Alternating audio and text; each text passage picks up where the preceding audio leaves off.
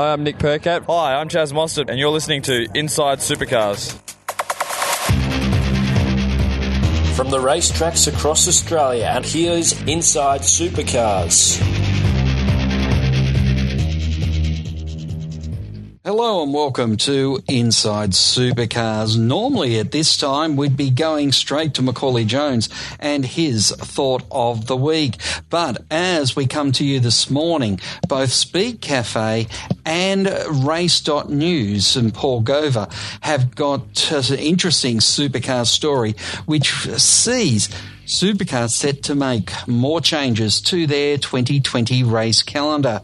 As you would be aware, they were going to end it at a big season finale at Bathurst in February around the date of the 12 hour.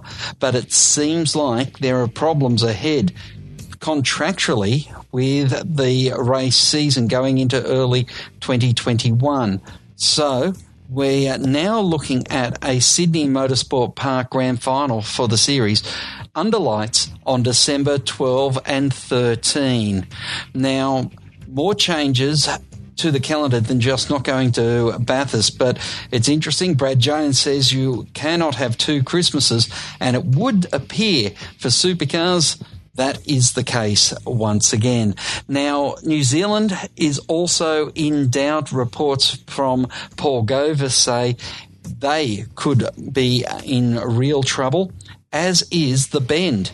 Now, Race.news reporting that the Bend is believed to have lost its position in the series. So, uh, not good news for fans in South Australia or potentially in New Zealand, and everyone that was hoping for that Bathurst Grand Final looks like it's not to be in 2021.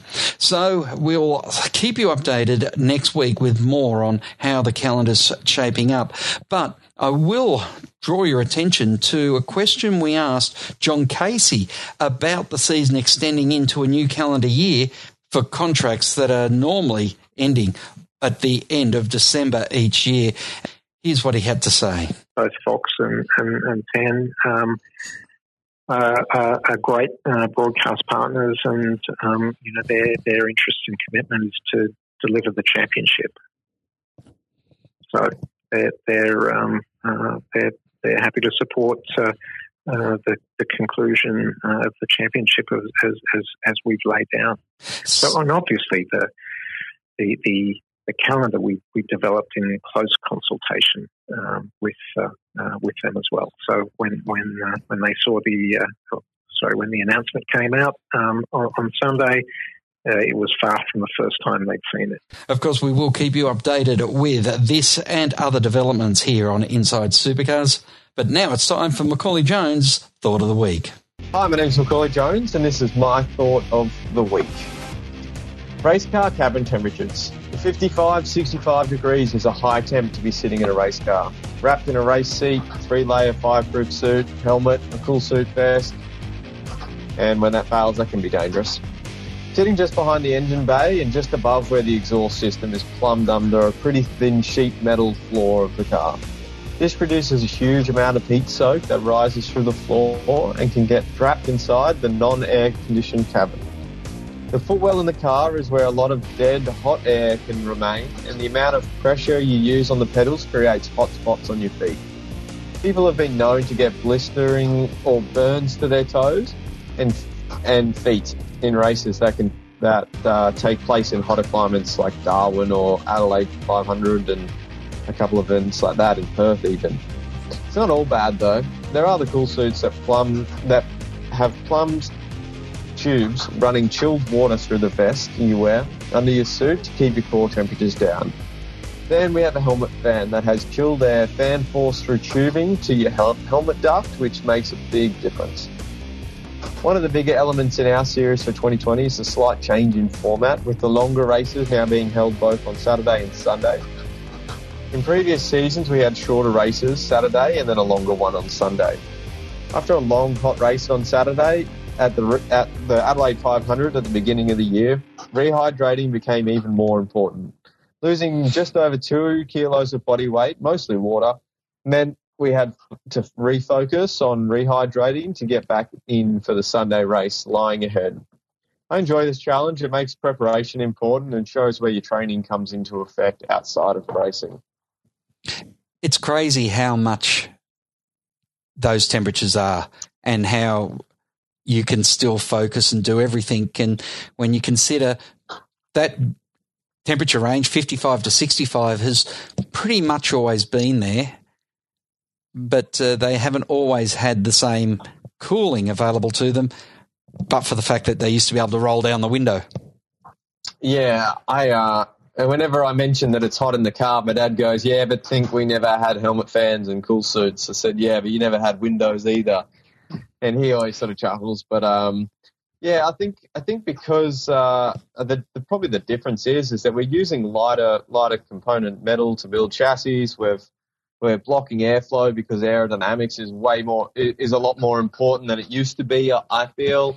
Um, so there's a few aspects like that, and then you know we're closing up the cabins as much as we can, and, and not to take away from how hot it was for, for those guys. I mean, it was seriously hot. I mean, some people used to to run drips as well in between racing, in between races, or or stints at Bathurst when you were actually allowed to do that.